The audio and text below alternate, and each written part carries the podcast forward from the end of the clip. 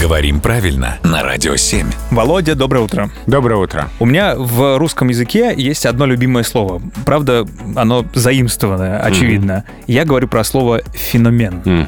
Правильно я его произнес? А у слова «феномен» или «феномен» три значения. Ого. И сразу скажу, что во всех трех значениях ударение «феномен» правильно.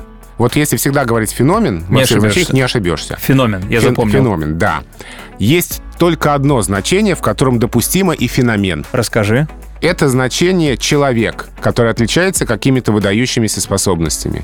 Вот только в этом случае возможно феномен и феномен. То есть ми- мен, как... Ну, Мужчина. да. Ну, это может быть и вумен, но все равно мен, да. Да, все понял, феномен. Да.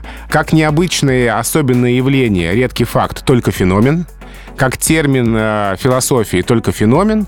И вот только в значении человек появляется возможность сказать феномен. При том, что феномен здесь тоже правильно. М, Я все время, честно говоря, забываю, в каком значении можно говорить феномен. Я приучил себя всегда говорить феномен, и тут уже не ошибешься.